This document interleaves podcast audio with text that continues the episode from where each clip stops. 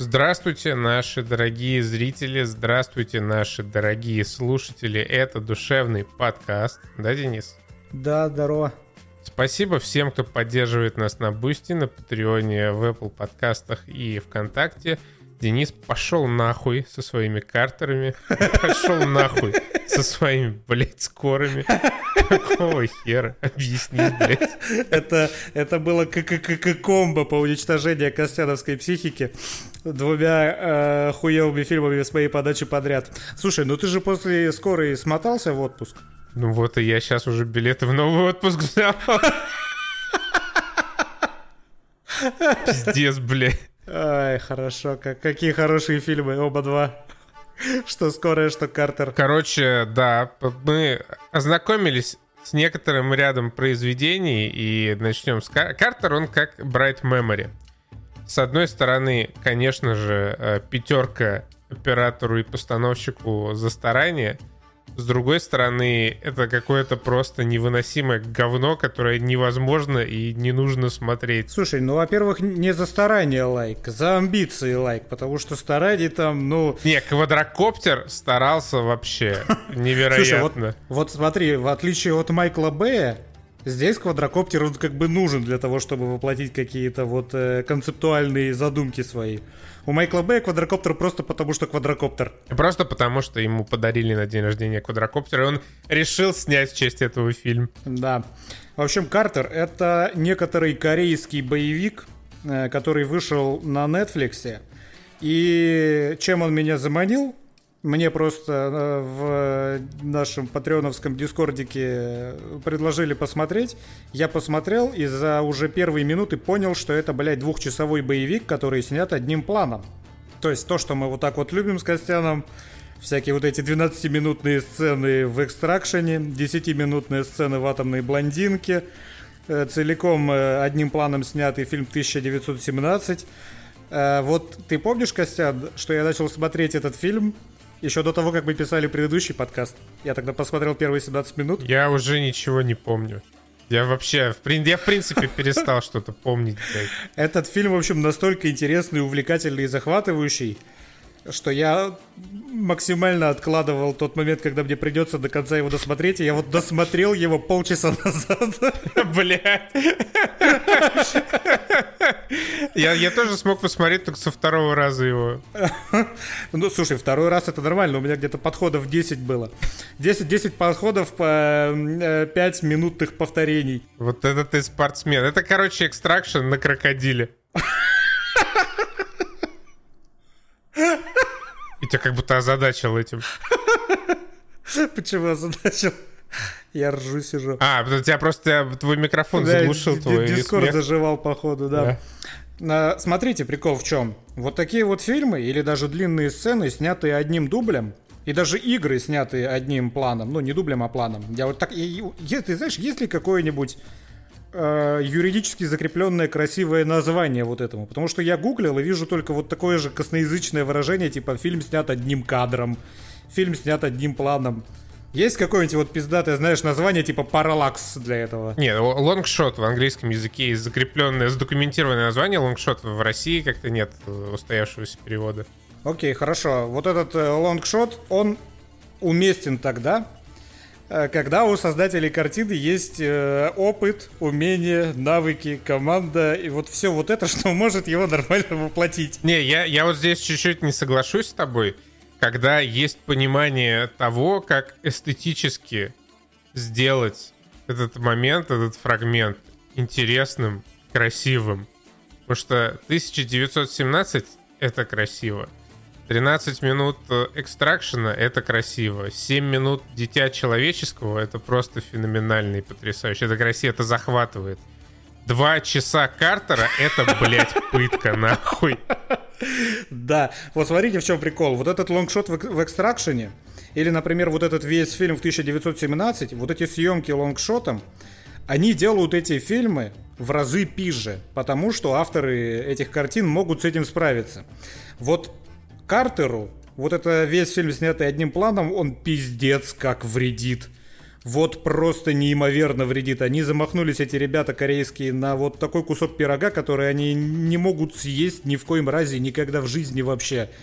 То есть, когда ты смотришь внимательно то, что мы сейчас перечисляли, вот эти хорошие фильмы, ты видишь эти монтажные склейки, ты вот догадываешься, что здесь они есть, но они выполнены настолько плавненько, что вот магия кино не разрушается. В «Картере», блядь, полный пиздос с этим происходит. Там время вот этих монтажных склеек может меняться полностью, блядь, цветокор. Некоторые с помощью компьютерной графики сделаны, при этом камера еще поставит... компьютерные графики. Ужасные абсолютно. Там столько вот этой херовой компьютерной графики, такое количество, которое непростительно вот этому жанру. Жанр, ну, вот что-то типа «Рейда» того же самого. Я часто пересматриваю сцену погони в «Рейде», которая, ну, смонтирована как нормальный боевик. То есть там нету замахов вот на все это. Насколько же она охуительная во второй части. Тут я вот эту смотрю погоню, еб твою мать. Когда оператор несчастный, вот трясет этой своей камерой настолько, сука, сильно, чтобы можно было вот с помощью этой тряски сделать плюс-минус незаметную монтажную склейку, что ты вообще ни хера понять не можешь. Я догадываюсь, что в этом фильме хорошая хореография боев, но, блядь, с этой операторской работой это вообще невозможно нахрен усмотреть. Соответственно, вот я помню, Костян, ты говорил, что в «Рейде» ты не ощущаешь импакта. Мне кажется, у тебя какая-то часть просто... Отсутствует некоторая часть мозга, отвечающая за восприятие, потому что импакта там ебанись в «Рейде». Ты прям вот в этой самой погоне, сцене погони, ты чувствуешь каждый ебучий удар, который Ика Уайс наносит своим противникам. Погоди, чуть-чуть здесь притормози, я вообще не ебу, о какой погоне речи, я не смотрел второй «Рейд». А, ну ладно, ты смотрел только первый, но там... Да, я только первый смотрел. Уровни импактовости, они на одном уровне, что в первом, что в втором. Это я просто кинул камень в твой огород предварительно, обосрав этот камень. Ладно, да, я пропущу его, окей, чтобы не тормозить. Ладно, давай. Здесь вот моя любимая, наверное, просто монтажная склейка в этом фильме, это когда идет какой-то замес, и тут камера чуть-чуть назад отлетает и улетает в парковку по соседству. Она вот по этой парковке пролетает, вылетает в туннель, который ведет на улицу. И вот в том месте, где начинается улица, просто, короче, компьютерной графикой эта улица крайне хуёво втреченная в этот туннель. То есть вот камера летит, немножко шатаясь, и ты видишь, блядь, что вот этот вот слой прямоугольный с компьютерной улицей, он, блядь, шатается туда-сюда, заходит в текстуру стены и вот прочее вот такое говно. И поскольку это сложный боевик, хореографически сложный боевик, в котором очень много таких склеек, примерно 95% из них выглядят крайне хуёво. То есть вот просто ребята реально не думали, как это сделать. Они знали, вот как получится, так получится. Где не получилось, то добавили графику. Ты досмотрел, признайся, до конца фильм? Да, я досмотрел его до конца, но уже ближе к... Между подвесным мостом и поездом я... Ну, типа, блядь, это полчаса последний. Я уже смотрел на 1.25, а потом немножко скипал. Вот в самом конце, когда вот этот уже поезд китайский, он въезжает в тоннель, там рушатся вертолеты, падают, да, и вот когда он въезжает в тоннель, камера летит за ним. И для того, чтобы показать нам, что главный антагонист погиб, вот когда камера залетает в туннель, там лежит труп этого главного антагониста, окровавленный, но они его явно во время съемок там не снимали, поэтому вместо него там просто... ПНГшный слой с этим протагонистом двухмерный, с абсолютно другим цветокором, не таким, какой в этом туннеле. Просто вот туда втречен. То есть камера пролетает просто над двухмерной ПНГшкой, блядь, человека. Ёб твою мать. Причем, вот я хотел еще добавить, что в этом фильме абсолютно чудовищный композитинг. Но с другой стороны, я вспомнил, что месяц назад я смотрел «Доктора Стрэнджа». Припомнил эту сцену на «Титане», где они убили Таноса. Припомнил этого, блядь, профессора Икс и всех остальных, стоящих просто абсолютно, скорее всего, нахуй в разных концах планеты. Его супер хуёво, блядь, вставленных в эту сцену двухмерную. И подумал, что, ну, наверное, грех сейчас мне будет что-то подобное предъявлять вот этому Картеру несчастному. Вот, слушай, тут есть большая проблема, которая в самом начале опустила меня с небес на землю, когда я такой: опа, это боевик. Судя по трейлеру, там есть классные сцены, в котором мочня идет на уровне «Рейда», и при этом снятые одним дублем. Вот я уже на пятой минуте фильма понял, что это будет полная хуйня, потому что на пятой минуте был вот этот лонгшот «Замес в бане», где главный герой дрался там с 200 голых мужиков в одних трусах, и он дрался при помощи ножа. Вот ножи, если я правильно это понимаю, они в фильмах снимаются как? У тебя есть рукоятка с такой зеленой блямбочкой просто. К этой зеленой блямбочке потом на постпродакшене дорисовывается лезвие. То есть, чтобы если ты... Ну, по-разному, на самом деле, зависит от сцен. Вот здесь явно снималось так, потому что здесь, видишь, и вот здесь вот, когда ты снимаешь все лонгшотом, там сложно с монтажом, поэтому этот нож, он все время нарисованный. И вот когда вот эту вот просто рукоятку главный герой втыкает в 10 человек подряд... И ты, блядь, в финальном фильме ты видишь, что эта рукоятка, она как бы, она свободно перемещается по туловищу. То есть нож сквозь этих противников, он проходит как сквозь масло реально. Он как будто просто воздух режет. При этом, опять же, в наброс в сторону импакта, все звуковое сопровождение в этой сцене, это вот ножевое... И ты вообще, блядь, не ощущаешь происходящего. То есть, ну, ты, опять же, потом врубаешь любую сцену Рейда, которая не замахивалась вот на эту хуйню, и поэтому была смонтирована и снята по-правильному, и каждый удар отдается. Тут это шик-шик-шик с ножами, которые просто режут воздух. Как, ну, то есть, ты понимаешь, что никакого там даже плюс-минус лезвия нету. Вот магии кино в этот момент нету. Но, что я хотел сказать... Пожалуй, единственный эпизод, который, ну, не так сильно подпортила вот эта вот съемка одним дублем, все равно подпортила, но не так сильно, как другие, это вот финальный замес на поезде. Ты его уже смотрел в скорости 1.25, я так понимаю, да? Да. Просто едет поезд по пустыне, по абсолютной, там вообще ни хера вокруг нету. И там происходит прям вот симбиоз второго и четвертого Uncharted. То есть вспомните второй Uncharted, где была сцена с поездом. Потом вспомните, как в четвертом Анче была погоня на машинах, где Дрейк скакал от одной к другой. Так здесь, короче, вот этот вот, блядь, кореец, он едет на поезде и скачет по вертолетам. И это сделано охуенно. То есть это вот прям придумано охуенно. Снято довольно бедненько, то есть эта сцена не выглядит насыщенной, потому что, ну, это очень сложно явно снимать, все еще вот так вот псевдо одним дублем, поэтому все вокруг окружение, оно абсолютно пустое, это реально просто, блядь, пустыня, равнина. Вертолетики эти выглядят не очень хорошо, но там вот там столько фишек в этом замесе есть, что я бы вот советовал вам посмотреть. Я бы не советовал смотреть этот фильм, но я бы советовал нагуглить вот эту сцену финальную на поезде. Она длиннющая, минут 10, наверное. И как там вот этот чувак скачет нахуй по этим вертолетам, блять, уворачивается от лопастей, управляет вертолетом, короче, будучи снаружи вертолета и сломав вот это вот лобовое стекло у вертолета, просовывает руку туда, блять, смотрит назад, и как вот на машине ты назад сдаешь, а так вот вертолет урулил. Нет, а вот в этой сцене прям очень много угарной хуйни. И там из-за того, наверное, что это вот какие-то открытые поля, снятые на зеленке явно, из-за того, что тебе не нужно там вот оператору еще умещаться в какие-то вот эти вот маленькие комнатки, когда более камерные замесы идут, там вот эти вот облеты камеры, все одним планом, это выглядит плюс-минус терпимо. То есть там хотя бы тебя не тянет блевать от происходящего. Потому что когда там начинается, например, вот эта вот битва на мосту, там пиздец. Когда, особенно после фильмов Тома Круза, было больно смотреть на вот эту сцену падения с самолета, когда они там в воздухе дрались, там просто графика тебе реально резала глаза, это невозможно было. Но, на самом деле, я что хочу сказать, ну, это говно, смотреть его невозможно, но там масса классных постановочных задумок, то есть хореография, режиссура сцены, когда одна машина едет туда, другая сюда, кто-то там прыгает туда-сюда.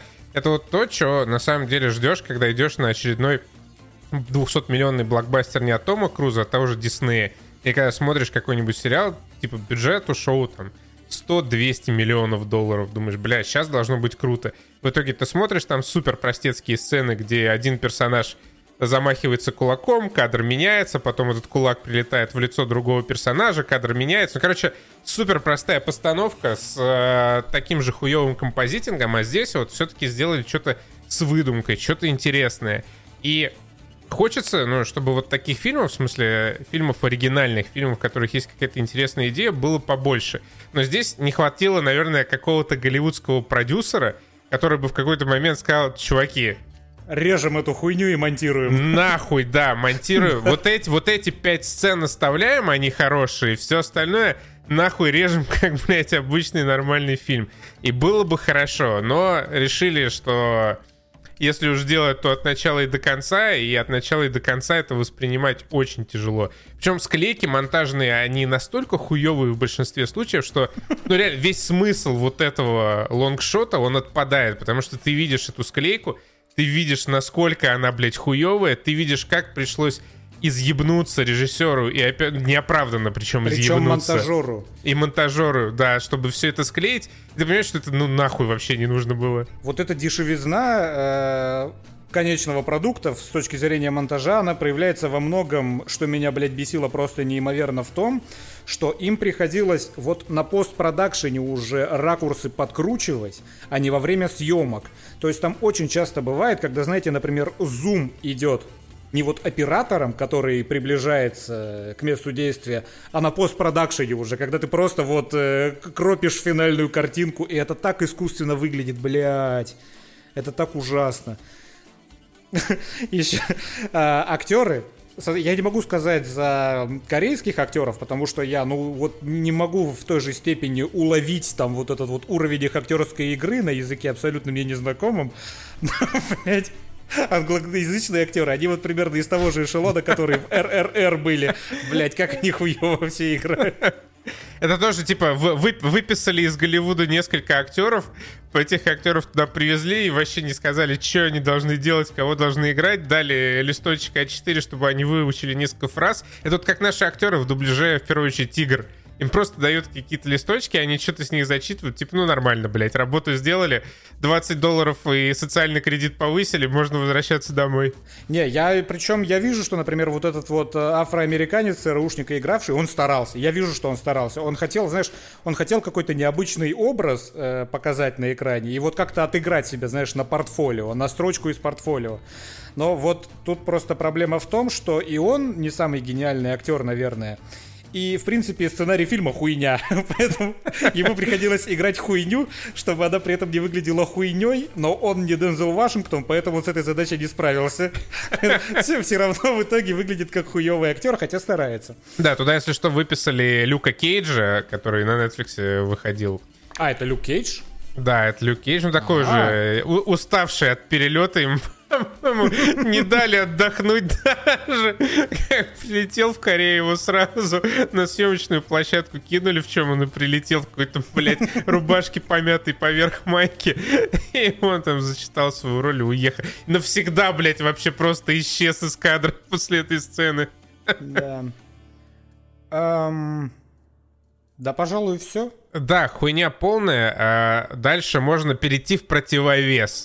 Тяжеловес, Том Круз. Ох, блядь, Топ Ган Маверик это лучше. Давай я начну. Мне он не особо понравился. Я вот как-то... Я, наверное, перекатался на хайпе.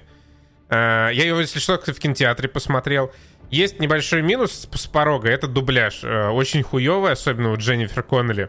Я уже отвык просто в дубляже, на самом деле, все смотреть в ковид и в отсутствие кинотеатральных релизов. А там лицензионный дубляж был в кино у тебя или что? Да, это, ну, видимо, там из Узбекистана, Казахстана, откуда там выписывают копии кинотеатры. Слушай, а у меня сразу к тебе, как человеку, посмотревшему фильм в дубляже, есть вопрос. Угу. Позывной вот главного молодого актера Рустер или Петух? Не, у него задира, по-моему, что-то такое, да, какой-то такой. Что в оригинале он Рустер, то есть Петух. Но было бы классно, если бы его назвали у нас Петухом. В целом, как бы в лор и контекст Топ Гана неплохо бы вписалось. Я вам скажу, короче, вот что. Топ Ган Маверик — это пизжи Дюны. Это просто, опять же, для того, чтобы понимали контекст, я никогда не смотрел первого Топ Гана. Я никогда в жизни его не смотрел, мне никогда не было интересно.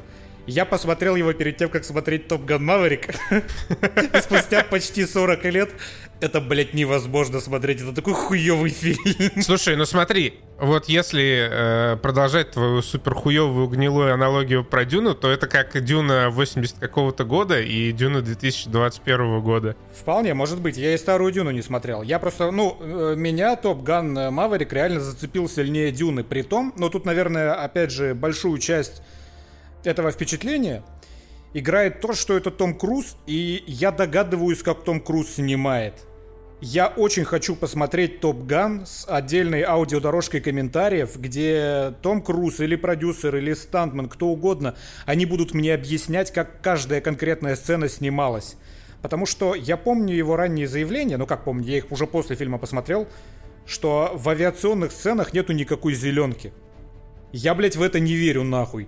Там пилотировали во время съемок реально лучшие, блядь, американские летчики истребителей, а актеры как бы сидели сзади. Ну там такие пролеты, блядь, в 50 метрах над землей по каньонам. Я нахуй не верю, что это снималось. Ну, это каким нужно быть... Вот это Том Круз, он настолько отбитый, что он сядет в эту кабину, блядь, и будет рисковать своей жизнью. Абсолютно точно там есть компьютерная графика, ну, как минимум, в сценах боя. Взрывы, ракеты, это понятно, да. Я конкретно про съемки вот из кабины.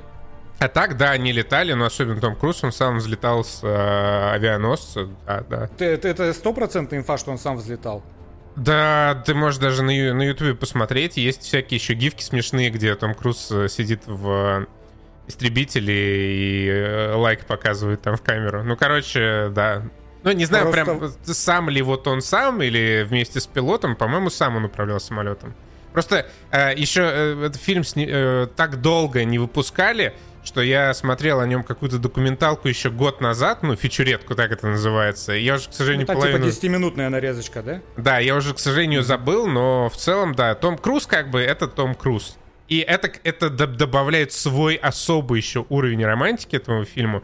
Я скажу, что мне не понравилось. К сожалению, ну, наверное, так и не предполагалось. Здесь в «Топ Гане» втором очень большой акцент сделан на взаимоотношениях героев.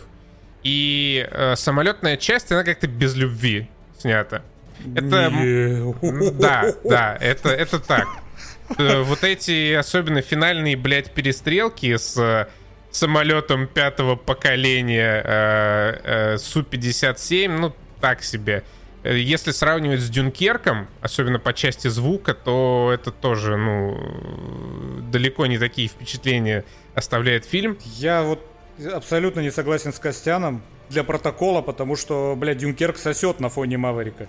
Имхо. Ну, нет, он не сосет. Ну, может быть, как фильм в целом, окей. Нет, как самолетные сцены. Нет, как самолетные сцены, «Топ Ган», нет, он точно не дотягивает до «Дюнкерка».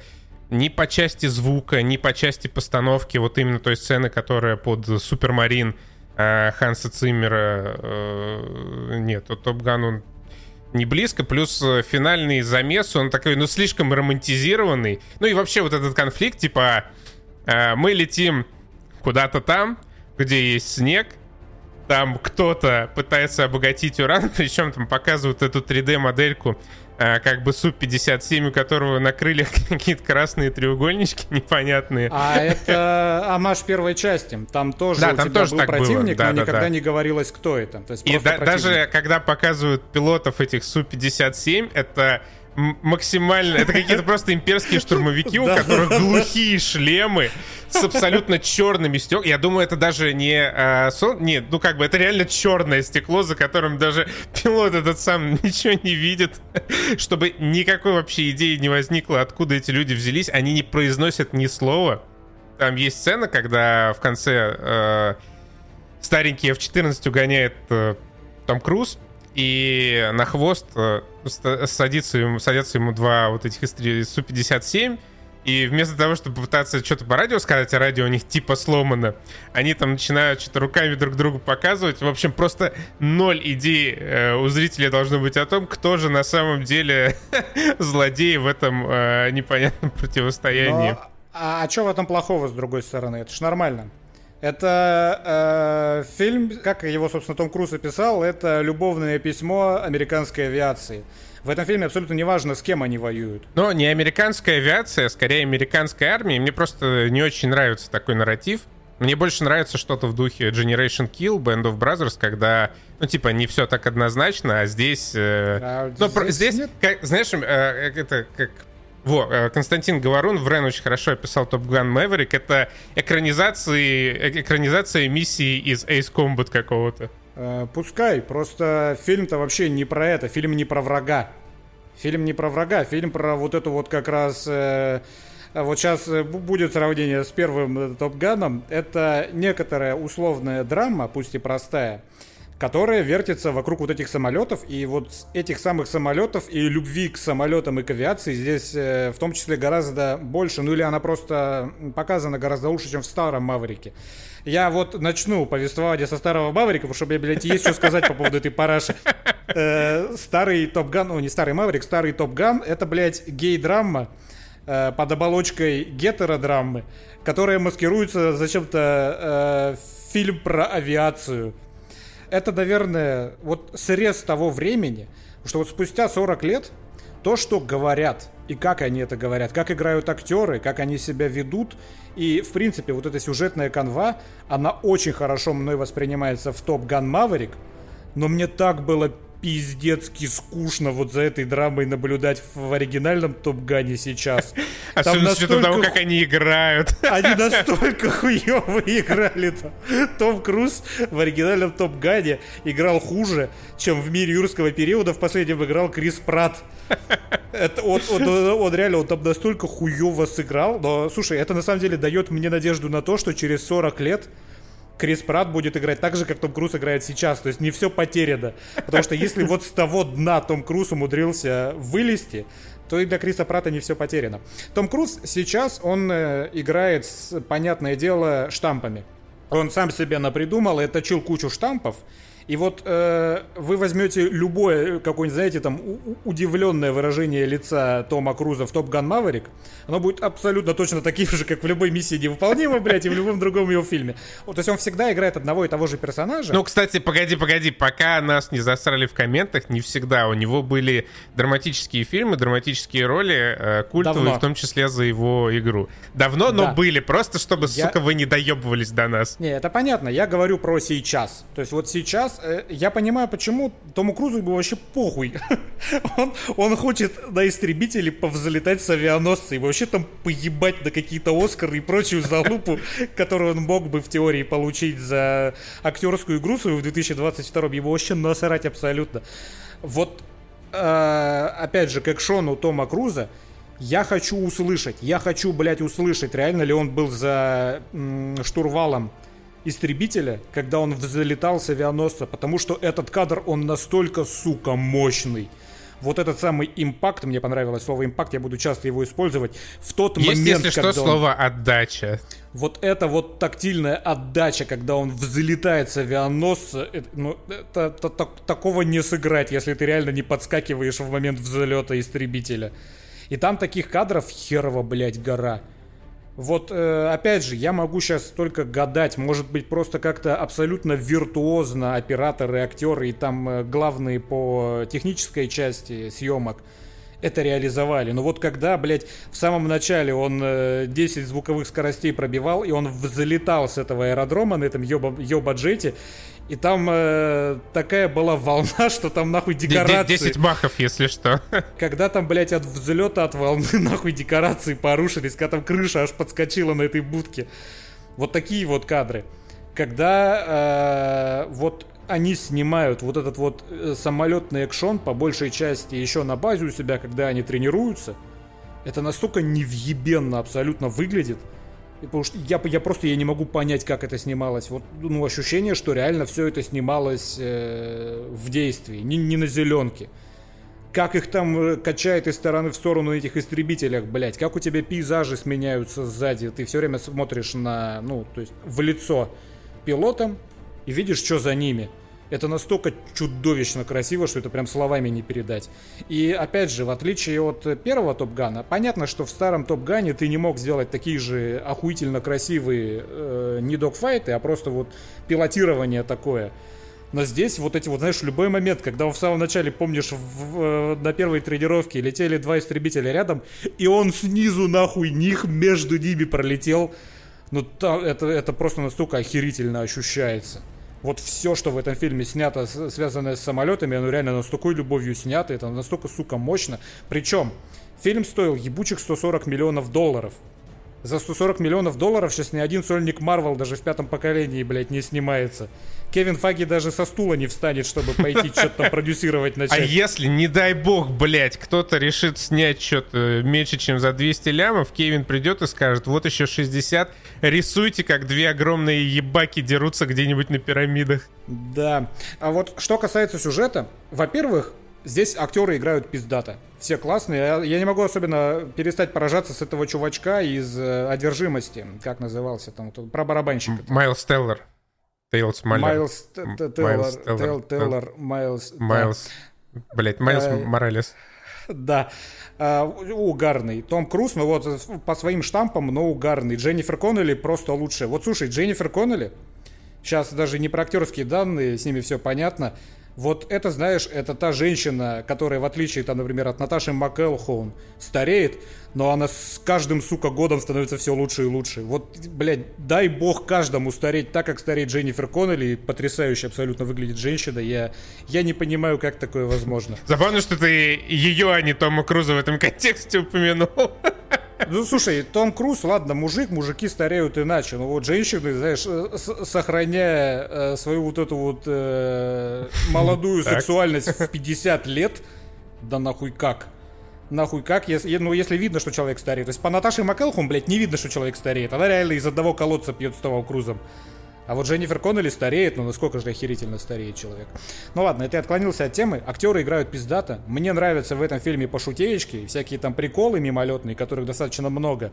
Когда там он, например, из ее комнаты через окно выскакивал, приземляется, и там на него дочка смотрит. Да, смысл был как раз в том, чтобы он ушел незаметно из дома, когда дочь случайно вернулась. Они там секс производили с Дженнифер Коннелли. Он сбежал из окна, типа, по-тихому, упал на землю, встает, и там в окне стоит, и дочка пырит на него. Причем в этот самый момент, опять же, и показано, насколько лучше, ну, видно, насколько лучше и лаконичней те же самые сюжетные вот эти драматические перипетии научились уже в Голливуде воспроизводить, потому что она говорит одну конкретную фразу, но ты из-за одной этой конкретной фразы понимаешь, ну, предысторию всех этих отношений. Она просто произносит: просто, пожалуйста, в этот раз не разбей ей сердце. А ты до этого вообще не знал, что с этими персонажами происходит, как они там знакомы, незнакомы, сколько лет, когда и где, и чем все кончилось. И тут буквально одна фраза, очень лаконичная, но очень уместная, которая тебе все по своим полочкам расставляет. Вот такими вот мелочами набит сюжет этого фильма, и поэтому из-за того, что они хорошо написаны, лаконично звучат и не перетягивают, в отличие от первого Топ Гана, на себя одеяло от экшона, собственно, самолетного. Этот фильм довольно интересный. Плюс он с большой любовью отсылается как раз к первой части. Вот, например, в первой части была вот эта вот дебильная сцена, которая характерна была, для фильмов еще много лет спустя после этого, когда в фильме, в котором это выглядит абсолютно нахер не к месту, вот ни по настроению, ни по нарративу, ни почему, умирает, блядь, какой-то персонаж, чтобы создать драму. Вот там умер этот гусь, и вот на этом построили финальную драму. Это ни драма в фильме не работает, ни эта смерть не выглядит натуральной, потому что она вообще никак не относится к этому фильму. Отталкиваясь от нее, гораздо лучше драму составили во втором, блядь, фильме, вот в «Маврике». Вот здесь, в этом в сиквеле, она имеет больше смысла, чем она имела там, в оригинале, где она и происходила. Они достали старика Вэлла Килмера, который последние, по-моему, уже 7 лет с раком гортани борется, и они это тоже обыграли. То есть вот все такие детали, они очень хорошо в этом фильме смотрятся. Плюс вот этот... меня это не сильно торкнуло, но я понимаю, что это охуенно, когда они в конце фильма пересаживаются на старый F-14. Это же просто... Вот для фанатов, я не знаю, есть ли, блядь, у Топ Гана фанаты. Я не могу себе представить этих людей, но для них это просто разъеб был. Наверняка. Слушай, но 1,5 миллиарда фильм уже собрал, я думаю, фанатов хватает. Ну, для меня, кстати, сюрпризом стало, что реально он столько собрал. Ну, для меня, кстати, не стало, потому что это... фильм, который в целом выбивается из кинотеатрального нарратива последних лет. Это не боевик от Marvel. Это фильм, который это тоже использовалось в промо, снят максимально натуралистично при минимальном использовании графики. То есть, да, все актеры во время выполнения всех трюков находились в кокпите. И, ну, то есть, во время полета, во время перегрузок они все это испытывали на себе. И Том Круз, и Майлз Теллер, и все-все-все остальные. Действительно так было. Ну, я не уверен насчет того, пилотировал ли действительно сам Том Круз. По-моему, все же нет. По-моему, я все же напиздел про взлет, напиздюнькал про взлет с авианосца. Я думаю, ему бы не доверили. Вот я думаю, что ему бы не доверили. Даже Тому Крузу, блядь. Но это явно, это настоящий авианосец. Страховая компания не позволила бы. Не, на самом деле, мне кажется, фильм выглядит настолько хорошо при своих 140 миллионах, которые, блядь, в 2022-м уже не стоят просто нихуя, потому что там явно всю посильную помощь оказывала армия. Ну, как называется это? Не армия? Navy это кто? Это же... Это флот, армия. Флот, да. Оказывал флот США, потому что вот этот реальный авианосец, на котором взлетал реальный истребитель с Томом Крузом. Но вот я не думаю, что его реально, что ему дали пилотировать этот взлет. Я думаю, вот здесь они провели все-таки некоторую красную черту. Хотя если кому-то и давать, то Тому Крузу. Поэтому чем черт не шутит? Ну, конечно. И вот в чем есть... Я, если что, я скажу, что мне не очень понравился. Я имел в виду именно не очень, а не понравился вообще. И когда ты смотришь действительно вот эти живые эмоции актеров, которые реально сидят в истребителе, все-таки вот съемки на натуре и съемки с использованием там и декораций, и практических эффектов, это не то же самое, что CGI. Когда, особенно в последние годы, когда CGI стал при безумных бюджетах удивительно хуёвым, в первую очередь там в фильмах Marvel, вот когда ты видишь вот это все на натуре сделанное и снято, это совершенно непередаваемое ощущение, это очень круто. Когда ты смотришь, как реально актеры сидят в кокпите, как их бросает туда-сюда, как они испытывают перегрузки, но это как бы не сыграть, потому что это законы физики, потому что это природа, потому что, ну, вот так вот тело реагирует на эти перегрузки. А когда человек, ну, просто туда-сюда мотается на... сидя на каком-то зеленом быке, из стороны в сторону, ну... Тут тоже, как бы, актер не может сыграть перегрузку. Потому что, ну, нужно быть, не знаю, мистером Фантастиком из Фантастической четверки, чтобы со своим телом такие вещи проделывать. И плюс, конечно же, режиссер и оператор у этого фильма. Режиссер Косинский, блядь, Косинский и Красинский, постоянно их путаю. Один из моих любимейших, он снял Oblivion, он снял Трон. Сейчас, надеюсь, ему третий Трон дадут снимать после великого эпика Топ Гана. Выглядит кино прекрасно. Вообще супер. Просто мне бы хотелось, чтобы было там больше самолетов и чуть поменьше пиздежа и каких-то баб. Ну вот смотри, да, опять же, я смотрел это на фоне первого Топ Гана, где этого пиздежа было несоразмерно больше, чем самолетов. Здесь баланс, он пришел в норму, мне кажется. Понятно, что вся эта драматическая часть, она нужна была для того, чтобы ты переживал за исход этой миссии. Можно было, конечно, баланс сделать немного другим, но в целом я не считаю, что там что-то лишнее в итоге оказалось в пиздеже. И вот, кстати, что важно, опять же, что отсутствовало в первом Топ Гане, цель. В первом Топ Гане просто ребята попадали в некий Хогвартс, там были какие-то терки с местным Драко Малфоем, блять, вот опять вот эта херня, только они опять же 25-летние лбы, чисто, сука, Этерна с кинопоиском. И у тебя не было как бы вообще никакой цели. А здесь вот этот как раз накал, он с самого начала задается. С самого начала там описывается брифинг реально из миссии невыполнима, там просто пиздец, это... Причем начальство уже даже сама Маварику говорит, что твоя задача сделать так, чтобы они эту миссию невыполнимо могли выполнить. А Том Круз говорит, и вернуться домой, да? Ну да, ведь и вернуться домой. И они такие типа, нет, это уже опционально. И Том Круз еще поверх и так невыполнимой миссии ставит себе задачу на то, чтобы научить их так, чтобы они еще и смогли пережить эту миссию невыполнимо. И вот, собственно, вот это тебя сюжетно тянет за собой, и в конце это выливается в охуенный экшон. В первом Топ Гане ты вообще толком не понимал, что происходит. Там они, блядь, играли в волейбол. Вот это вот Я почитал кучу всякой хуйни после того, как посмотрел Топ Ган Маврик. Я, конечно же, посмотрел его уже, блядь, 2 раза. Я читал, что вот эта вот сцена, где они играли в американский футбол на пляжу, она сделана потому, что какой-то крайне супер-мега-дико популярной была подобная сцена, где в первом Топ Гане играли они в волейбол. Сказать, что я опешил, это ничего не сказать, потому что эта сцена, это самая, блядь, бессмысленная была вообще часть оригинального Топ Гана.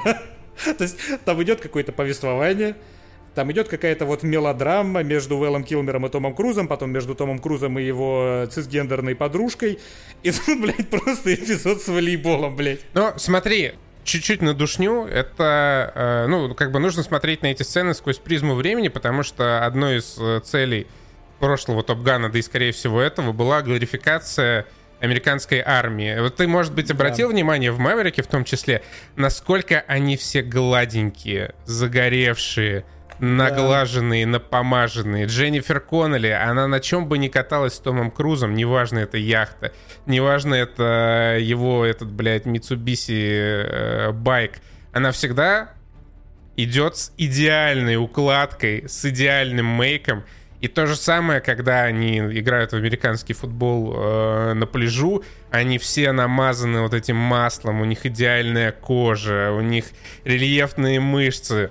Это, ну, как бы смысл показать того, что в армии работают настоящие профессионалы и герои, но есть время и для того, чтобы быть классными красавчиками, играть друг с другом в пляжный футбол, волейбол. И вообще, типа, армия — это круто, идите служить в Navy. Да, вполне принимается. Просто, я говорю, я немножко... вот с точки зрения творческого произведения эта сцена была настолько, блядь, неуместной, ненужной и, в принципе, смысла никакого не несла. В отличие, опять же, от Top Gun Maverick. То есть понятно, что она сделана для того, чтобы некоторую отсылку к оригинальному фильму сделать, но они хотя бы парой слов поясняют, зачем это делается. Вот хотя бы. Хотя бы хоть как-то они попытались это вшить в нарратив. Ну, то есть, да, это тимбилдинг для Мэверика. Да. Вот, и что пока не забыл. У меня все смешалось в голове, но сейчас, наконец-то, по полочкам расставилось.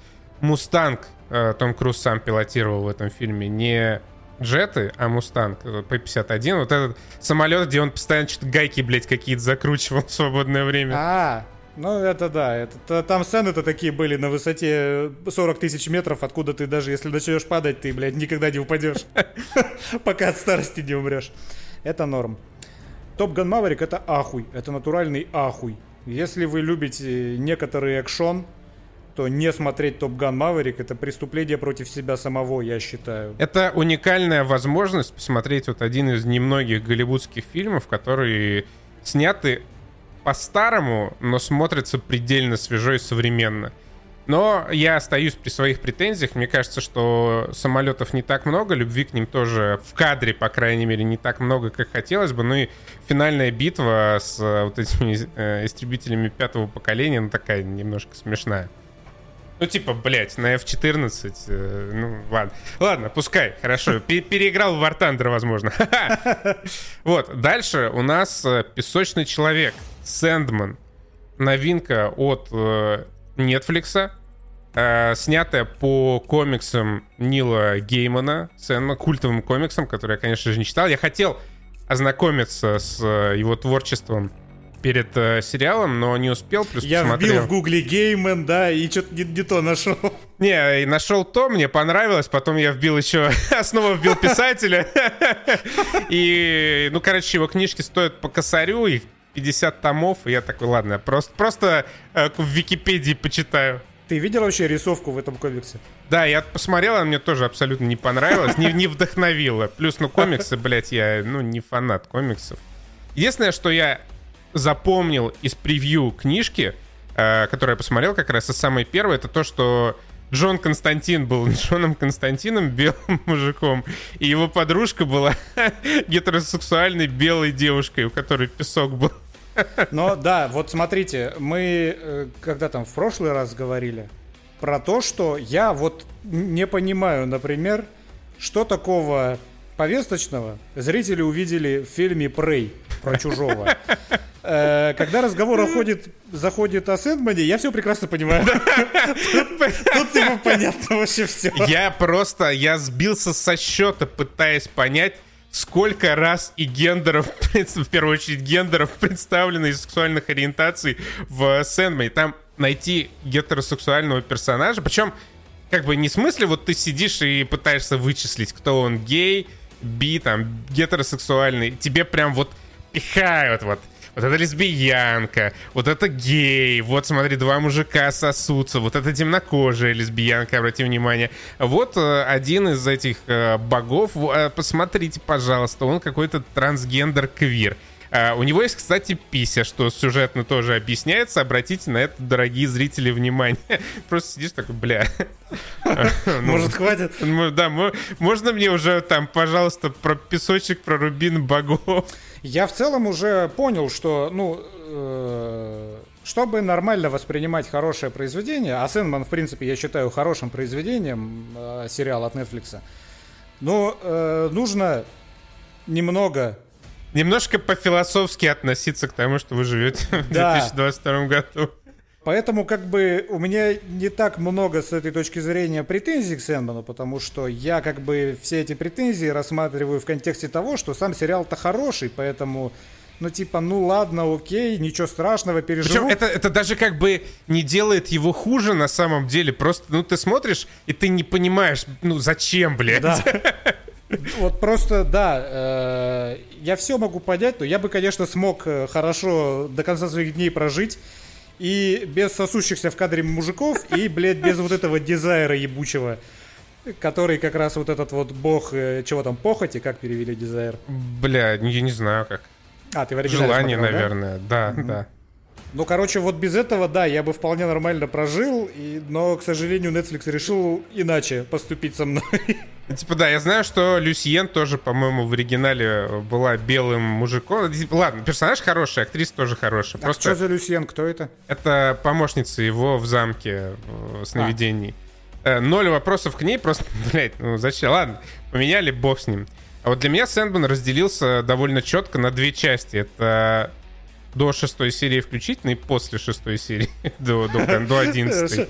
6 по 11 — это там, где было как-то Serial Convention, да? С 7, да, по 10. Это вот эти, блядь, вортексы какие-то ебаные, непонятные.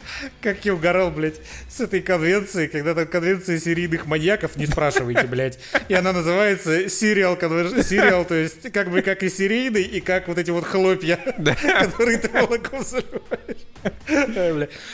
Да. Для меня, на самом деле, фильм поделился еще радикальней. На самом деле, наверное, примерно так же, но пик вообще моего интереса был на серии Ю или серии И, я не помню, сколько их было, как раз с Константин. С Джон Константин, она охуительная. Это какая, 5-я или 2-я? Нет, она это дважды типа была. 2-я. Она дважды была? Нет, там, где у нее была ключевая роль. В прошлом, да, окей, это 2-я, по-моему. Да, это 2-я. Вот она просто вообще отличная. Я хочу полнометражный фильм с ней, конкретно вот с этим персонажем. Понятно, что от Киану Ривза мы уже не дождемся нормального Константина. Хотя, если кто не знает, и это неоспоримый факт, и другое мнение не принимается, лучший фильм с Киану Ривзом — это, блядь, «Константин». Так вот здесь вот эта девчонка, она охеренно попадает в образ, она охеренно сыграла, она классный персонаж, который вот подъебывает, острит и хохмит тоже постоянно. И в принципе она настолько угарна, вот как раз вот в этом вот непонятном сеттинге существует. И как раз в этой серии прописано вот больше всего того угарного, за что я люблю полнометражку с Киану Ривзом. Когда нам показывают какую-то абсолютно параллельную вселенную, но эта вселенная действует по своим абсолютно прописанным, и когда ты их узнаешь, кажущимся тебе логичными правилам. Вот здесь такого же было дофига, и вот за этим интересно следить. И о чем я говорил, о кастинге в целом, там есть реально угарные роли, реально классно играющие персонажи. Блять, не угарные, а хорошие. Сука, что у тебя все угарное? Что ты, блять, угораешь? Хорошие артисты с прекрасными ролями. Угарное — это более высокая степень похвалы актерам, чем просто хороший. То есть смотри, идет как хороший, угарный, охуенный. Вот такая классификация. Запомним правила этой мультивселенной. Да. Главный герой, вот он иногда делает губы уточкой, явно не специально. И вот в эти моменты он выглядит пиздецки глупо, но вообще он прям классно вписывается. Очень фактурный, он прям очень фактурный актер, его, я думаю, подбирали долго. Блять. Что случилось? Я вспомнил же про ебучую фактуру. Ты смотрел фильм на Netflix? Да. Я не смог смотреть сериал на Netflix дольше, чем первая половина первой серии. Потому что какого-то ебучего, блядь, хуя он растянут по вертикали. Какого нахуй хера? Я тоже обратил на это внимание. Я полагаю, что это artistic choice связаны с тематикой. Из-под коня. Ну, не знаю, меня не сильно напрягало, хотя тоже я подивился. Это, скорее всего, связано с тем, что сериал про сновидения, а в сновидениях все такое несколько out of the world, и нужно было подчеркнуть то, что сериал про Сэндмана, короля вот этих сновидений, и вот... Ну, типа, знаешь, вот всегда же, когда показывают какие-то сны, я не знаю, откуда это пошло, но чаще всего там вот все такое слегка заблюренное. Дисторшн некоторые присутствуют. Да, и вот подрастянутое. Здесь почему-то решили подрастянуть весь сериал. Чтобы вы понимали, это не какая-то съемочная фича. Это не происходит только вот, например, в мире снов или только еще в каких-то конкретных эпизодах. У них был смонтированный окончательно, материал. Все вот эти вот 10 серий, и они их просто взяли, сука, и растянули по вертикали. Я это точно знаю, потому что в итоге я весь этот сериал смотрел, сука, скачав с торрентов и выставив у себя в плеере на компьютере нормальное соотношение сторон. То есть я весь сериал смотрел так, как нормально выглядят, человеческие лица, а не вот эту вот хуйню, растянутую по вертикали. Это... Ну, я не знаю, я не настолько категоричен... это очень по-уебански выглядит. Выглядит странно и все реалистично, плюс не так сильно он растянут и не во всех прям уж сценах. Всех, кроме кошек. Кроме вот мультика про кошки, во всех остальных он растянут. Абсолютно. Ну, возможно, я не знаю, я привык. Я к этому как-то привык, особенно на телеке. Плюс сцену охуенно снят, по большей части. Там удивительно хорошая компьютерная графика. Не везде, но в целом удивительно хорошая компьютерная графика, от которой я уже просто, отвык в современных сериалах и фильмах. И для меня вот первые 6 серий — это как «Бэтмен» и как «Дюна». Я просто сидел и не моргал. Настолько это залипательное, тягучее и охуенное, хочется сказать, кино. Ну, кино, да, какая нахуй разница. Особенно 5-я и 6-я серии, ну и в первую очередь 6-я, где вот у него был друган, которого он себе нашел 500 лет назад. Прекрасно. Вот меня как раз выбило из колеи 6-я серия. Вот после нее начиналась уже вот эта вот драма с серийными маньяками и с девочкой, и с пацаном. Да? Ну вот, 6-я серия как раз заканчивается на том, что он собрал все свои крестражи, он прошел какой-то путь сам, как личность божественная, и обрел некую частичку новую своего нутра, когда признал, что на самом деле он тоже стал чуточку человеком, и вот он встретился со своим другом и признал, что тот друг. Это вообще, логическое завершение было вот этой небольшой истории, за вычетом коринфянина, с которым там сюжет продолжался. Но потом зачем-то включили вот эту Vortex, и началась какая-то, не прям хуйня, но просто неинтересно стало. Начался процедурал. Вот я поэтому и считаю 6-ю серию отсечкой, потому что первые 5 — это была цельная история, за которой мне было тоже безмерно интересно следить, несмотря ни на что. Несмотря на некоторые отвлекающие факторы, которые мы уже обозначили. Вот с 6-й серии, 6-я серия сама по себе прикольная, но она символизирует то, что дальше будет процедурал. И я не ошибся, потом идет вот эта вот процедуральная 3-серийная серия, потом идет просто, сука, в качестве... Netflix открыл для себя DLC, нахуй. Сейчас начнется, я чувствую. То есть, чтобы вы понимали, вышел сериал, и спустя там, наверное, где-то полмесяца, месяц, Netflix такой: а вот вам еще 2 бонусных эпизода. Один из этих 2 бонусных эпизодов — это, 10-минутный мультик про ебучую кошку. Весь смысл в этом эпизоде, он в финальном сне котенка отображается. И все, это вообще смотреть нахуй для того, чтобы сюжет Сэндмана не упускать. Он, не нужен этот эпизод. И последний тоже абсолютно процедуральная серия. То есть когда это было нечто цельное, мне было пиздец интересно. Внезапно, вообще одна из лучших серий, не считая Константина, это та серия, где просто на протяжении 30 минут люди общаются в кафешке.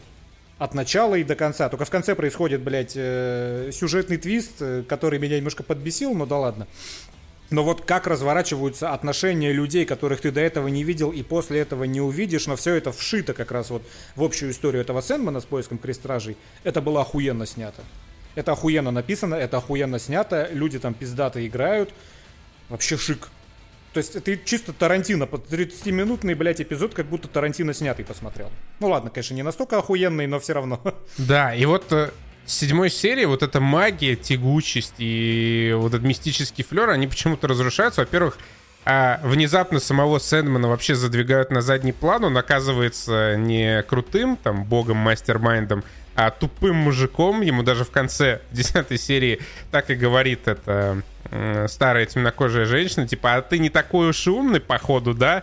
Внезапно руль перехватывают второстепенные персонажи вообще на ровном месте. Сэндман оказывается не таким классным, как он как зритель предполагал, просто на ровном месте, просто потому что... То есть помнишь, в самом конце, когда он уже должен разобраться с Вортекс, с Вортексом, mm-hmm. так, с Вортекс, оказывается, что есть альтернативное завершение этого квеста, о котором он, блядь, даже не догадывается, но...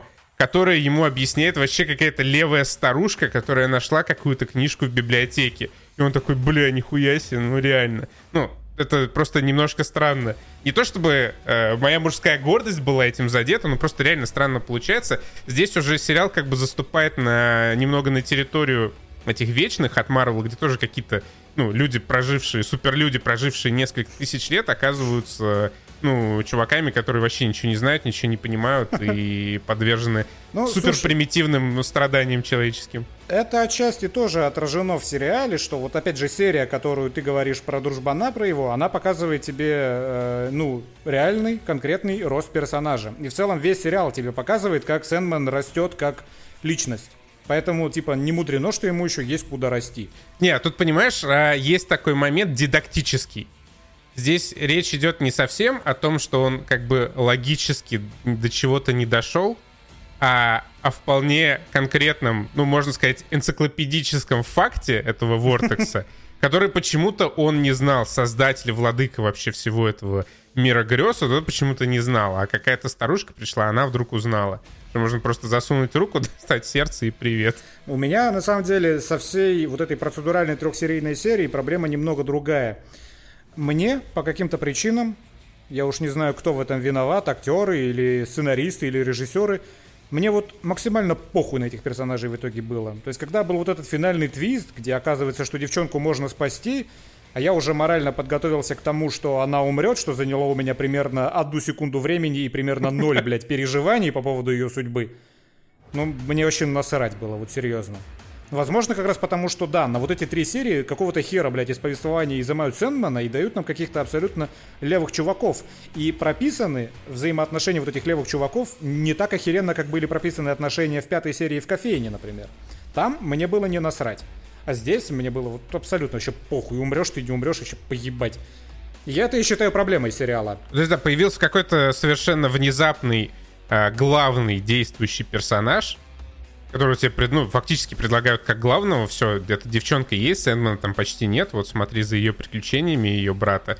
И ты смотришь, и это просто какая-то девчонка рандомная, Мэри Сью, наделенная суперсилами. Сам Сэндман пропадает. Потому что раньше, до 6-й серии включительно, вся история, она как раз крутилась именно вокруг него. Все персонажи, которых нам показывали, были напрямую связаны с ним и зависели от него. И как бы он вершил эти судьбы так или иначе. И все то, что они делали, все то, о чем они разговаривали, они позволяли лучше понять вот этот мир грез, лучше понять Сэндмана и понять, что он хочет, какова его там мотивация, к чему он в итоге хочет прийти. А здесь, ну, просто реально какое-то удивительное приключение девчонки по имени Роуз. Я сейчас, да, вспомнил. И что, конечно, подсыпало немножко дегтя в бочку с медом.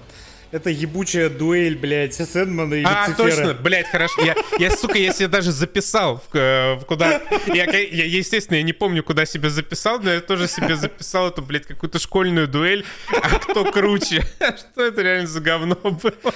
Короче, смотрите, какая ситуевина. Сэндман ищет свои макгаффины, которыми, кстати, потом он никогда не воспользуется. Раньше он в мир живых людей и исключительно с ними выходил. И, собственно, силу потерял, потому что у него их отобрали, а потом он их нашел, блядь, и вообще не юзал. Короче, он ищет свои макгаффины, он прилетает в ад к Люциферу. Мне, кстати, не понравилась Бриана Тарт на роли Люцифера. Она вроде и играет нормально, но как образ почему-то вообще это, не щелкает у меня ничего. Прям как будто мискаст. Ну ладно, они в итоге там нагнетают, там такую многоходовочку в аду сделали хитрые демоны, чтобы поработить Морфеуса, Сэндмана, и в итоге все выворачивают в некоторую дуэль. Морфеус принимает дуэль, ты думаешь, ну сейчас начнется махач, сейчас будет круто. Дуэль заключается в том, что просто по очереди, устно, произнося словами, Сэндман и Люцифер накидывают. Накидывают они примерно следующее. Морфеус говорит: «Я змеюка с ядом». И Люцифер сидит такая: «Я, блядь, мангуст, который убивает змей». Потом он говорит: «Я там волк, который сжирает мангуста». В итоге все это доходит до какого-то абсолютного пиздеца, там типа «Я черная дыра, которая пожирает все». И они просто вот обмениваются идеей, типа кто круче, блядь, это что за покемон, ёб твою мать. Ну и финалочка, конечно, от Сэндмана, это что за хуйня? Я не знаю, может, мы слишком тупые, чтобы понять это. Это настолько выбивающийся вообще из ритма был эпизод, настолько он комичный, что, блядь, я себя реально тупым чувствую. То есть там уже реально в конце, финальные вот эти вот шаги этих шахмат имбецильных, это там типа «Я вселенная, я повсюду, я антиматерия, я сжираю все, что могу», и Сэндман в итоге такой через превозмогание: «Я надежда». И Люцифер такая: ебать, а что конкрет надежду? И такая: «Ладно, я проиграла, ничто не контрит надежду». Блять, сука, я не знаю, отчаяние контрит надежду. Вот, типа, это вот, понимаете, это дуэль с настолько абстрактными, непонятными правилами, примерно, блять, как российские законы, что ты не можешь в ней победить, и зритель, он не может следить за тем, что происходит, потому что непонятны правила игры тебе, блядь. То есть, может быть, в комиксе это как-то объясняется, и если почитать там 50 страниц, станет понятно, что это вообще за игра такая, но из сериала абсолютно непонятно и выглядит как просто хуйня. Там, по-моему, вот я сейчас припоминаю, просто несколько раз это в фильме прозвучало, что все в конечном счете все равно сводилось к слову «дрим», чего у нас не перевести толком, да. Потому что Дрим — это и сон, а Морфеус, Сэндман, является богом снов. И фантазия. И мечта. Угу. Поэтому, типа, по-моему, там надежда, точно так же, как и в сцене в кофейне, она привязывалась к мечте. То есть, типа, если человек мечтает, то у него есть надежда, его ничто не победит, но это все равно хуйня, конечно, полная, блядь. Что еще тупого было? Тупого на самом деле не так много. Меня удивило то, насколько вообще тоже интересно и изысканно нарисован Сэндман. Вот он куда больше имеет прав на подзаголовок «Мультивселенная безумие», чем там тот же «Доктор Стрэндж». Я сегодня иду по Марвелу, предвкушая наш просмотр «Шихалка», иду стопами по Марвелу. Вот, Сэндман просто удивительно круто снят и нарисован, начиная от его самого вот этого замка. А в конце, блядь, как мне понравились кошмары и сны, которые он лепил. Это же просто я, останавливал и разглядывал, что там у него за фигуры такие получаются, потому что, вот в них сил вложено, даже в эти абстрактные фигуры, которые потом одна из них превратилась в темнокожую фею, конечно же. Вот. Настолько все красиво и эстетично, что хочется, любоваться.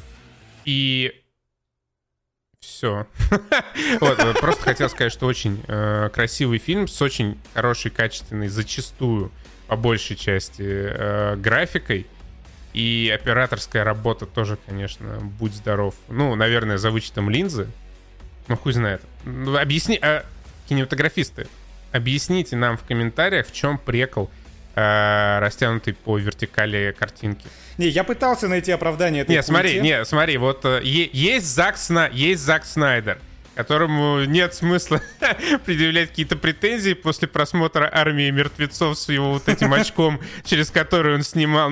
Зак Снайдер не умеет делать круто. А здесь, Сэндман настолько охуенно сделан, что, непонятно, что за артистик чойс. Есть одна у меня гипотеза. В оригинале снят был фильм, собственно, то, что получилось у меня, когда я сжал лица до нормальных человеческих пропорций у себя в плеере, это вот супер широкая, я не помню, конечно же, цифра, вот как знаешь, снята «Омерзительная восьмерка» Тарантино. 24, что-то там. То есть фильм становится очень плоский, поэтому они, мне кажется, могли растянуть эту картинку Ну, чтобы она хотя бы немножко была похожа на 21:9, стандартный, вот более-менее вот этот вот кинематографический формат. То есть, знаешь, чтобы зрители на Netflix, мало ли откуда они смотрят, чтобы они просто вот эту вот тоненькую полосочку с видеорядом не наблюдали у себя на телефонах, чтобы это хоть немножко больше места на экранчике занимало. Возможно, ну, бля, хуй знает. В любом случае, это крайне идиотское решение. Бля, мне кажется, мы сейчас этими теориями просто расписываемся в своей какой-то тупости. Слушай, в тупости расписался человек, который это сделал. Я считаю, что это вот реально, это полное говно. Это вот прям... Это какая-то тотальная безвкусица. Я не знаю, зачем это. Если бы, смотри, если бы это было заложено на этапе съемок, мы бы это видели. Но это не заложено. Вот, например, смотри, помнишь, когда впервые ты перемещаешься в мир снов, подходишь к своей крепости разрушенной, ну, Сэндман подходит, и так камера вверх идет, и ты видишь, и что снято линза, странно. Да, у тебя прямо вот у тебя такое вот очень странная деформация картинки, которая выглядит красиво, и ты понимаешь, типа, почему оно и зачем оно. Это вот сделано для того, чтобы вот артистик видение свое передать в кино. Но вот то, что мы видим в финале, то, что они просто взяли, растянули картинку, это, блядь, не артистик чойс, это какая-то залупа адская. Я не понимаю, зачем это было сделано. Я не уверен, что на постпроде было это сделано. Я уверен. В комментах те, кто, в отличие от нас, потратил хотя бы 5 минут на то, чтобы погуглить, как снимали Сэндмана, пожалуйста, результаты своих изысканий публикуйте на Ютубе. Да. Ну, короче, все, Сэндман заебись, растянули странно. Переходим к последней части нашего сегодняшнего подкаста. Это Little Hope, вторая часть антологии Dark Pictures, которую мы с Денисом прошли в прямом эфире для наших подписчиков Boosty и Патреона. И, ну, просто худшая часть из всех трех. Первая часть была лучше, третья вообще просто нереальный топчик, вторая совсем постная, пресная.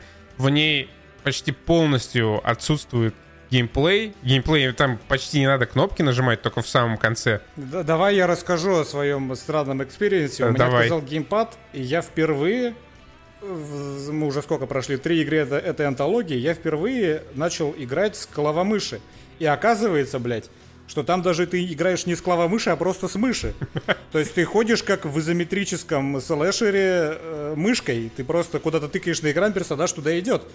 Кутые при этом представляют из себя что? У тебя на экране появляется некоторая блямба, через 1,5 секунды она активируется, тебе нужно навести на нее мышку и кляснуть по этой блямбе, и тогда типа засчитается кутые. Причем внезапно здесь кутые и интерактива в принципе даже меньше, чем в Man of Medan. Я уж молчу про, блядь, House of Ashes. Здесь как бы кутые, оно довольно быстрое, все равно быстрее, чем в The Quarry, и все равно нужно, вот знаете, хотя бы мышку в этот раз навести, а не просто, блядь, ВСД жамкнуть в какую-нибудь сторону, как было в The Quarry.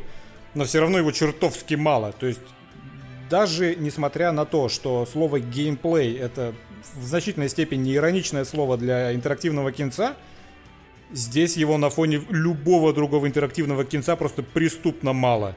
Ты по большей части реально просто смотришь кино, у тебя вообще никакого, блядь, геймплея нету. Ну да, либо ты идешь по какой-то туманной дороге, причем диалоги здесь просто полный отстой, написанный нейросеткой. Неинтересно абсолютно слушать историю этого Little Hope. Там в конце есть забавный твист, который мог бы классно сыграть, будь это игра чуть больше игрой, будь больше интерактивности, какого-то взаимодействия между героями. Но ничего этого нет, ты смотришь финал и, ну, ладно. Потому что тебе похуй на героев. Да, абсолютно. Причем мне понравился уже даже самый замес этой игры, когда студенты попадают в некоторые Silent Hill. И вот, я не знаю, они настолько поленились, что среди этих студентов есть какая-то 60-летняя бабка. И вот она типа тоже студент. Сука, блин. То есть, да, причем... они могли бы придумать, что это, может, это не студенты, может, это просто какие-нибудь там путешественники, там, кто к семье идет, кто еще куда-то, но нет, они, типа, все с одного факультета, блядь, такие, типа, 20-летние реально пацаны, девчонки и бабулька какая-то, что за хуйня? Да, причем вот они с первой части вводят еще какие-то всякие забавные механики, типа, взаимоотношения между персонажами и, видимо, какой-то там, ну, не то что прокачки, следование жизненному кредо героев, которое, как оказалось, внезапно может заролять в конце. Вот мы в Little Hope вообще впервые увидели, что какие-то личные характеристики... Типа, можно не пройти этот... как его? House of Ashes, The Quarry, Не, я не про игру. Короче, блять, галочку нахуй в чекбокс не ставите с соответствием. Бля, вот это я сейчас в словах, конечно, запутался. Короче, есть личные характеристики у каждого героя, и нигде не объясняется, ну, по крайней мере, нет никакого тутора в процессе игры, что это вообще дает или не дает. Мы прошли несколько частей, и только в House of Ashes было наглядно, ясно, понятно, что будет, если отношения между двумя персонажами испортятся. Там в конце... Чувак, вот этот крысерский ЦРУшник, за которого Денис играл, оставил погибать темнокожего морпеха, потому что у них не сложились отношения. В Man of Medan и Little Hope есть две вот эти механики. Это отношения между героями и личные характеристики, которые как-то, видимо, на что-то влияют. Но они фактически никак не используются и не раскрываются. И в Little Hope впервые нам показывают, что эти характеристики могут на что-то влиять в самом конце. И независящим от тебя образом. То есть тебе показывают героя какого-то, его хватает призрак, показывают, что ты там что-то не открыл, не разблокировал, хуй знает вообще каким образом, и что конкретно надо было делать. Реплики, наверное, выбирать соответствующие. И это еще показано крайне забавным образом, учитывая, как мы проходили эту игру. Вот мы там, как всегда, валяли дурака, и в конце реально оказываются 4 персонажа, по-моему, у наших оказались в домике. Двоих хватает ебака. И сначала, короче, вот ебака, которая держит одного из них, ей в глаз залетает камера, и там по очереди ей показываются какие-то вот, типа 4 характеристики.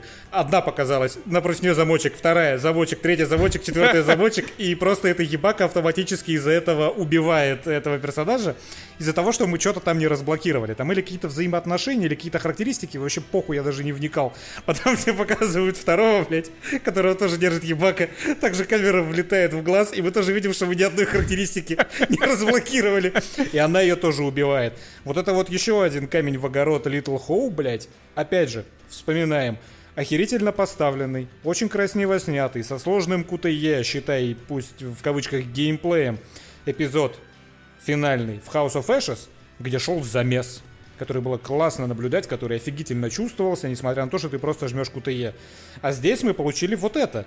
То есть финальный замес — это выскакивают две ебаки, и в зависимости от того, что ты сделал до этого, они либо убивают, либо не убивают персонажей, конец игры, блядь. Причем, да, не прямо, не в зависимости от конкретных решений, которые ты принял, там, взял пистолет, не взял, взял нож, не взял, а в зависимости от каких-то мета-решений, видимо, блядь, от каких-то ответов в диалогах, тебе показывают, что у тебя заблокированы характеристики, и поэтому не получится выбраться. Но это в целом, что, звучит прикольно. Просто если бы это было реализовано в игре, которая получше написана, получше срежиссирована, получше играется, в которой тебе было бы не насрать, что в этой игре, вот мы прошли уже всю антологию, в этой игре мне было на происходящее насрать примерно в той же самой степени, что и в The Quarry. Вообще, вот Little Hope, она больше всего похожа на The Quarry, потому что она самая неинтересная, персонажи в ней коммуницируют хуже, чем и в Man of Medan, и в House of Ashes. И геймплея тут нету вообще. Я даже не знал, что в интерактивном кино можно сделать так мало интерактива. Может, я не знаю, может это на Википедию надо зайти посмотреть, может это числится как просто кино. Не интерактивный даже жанр игры. Не знаю.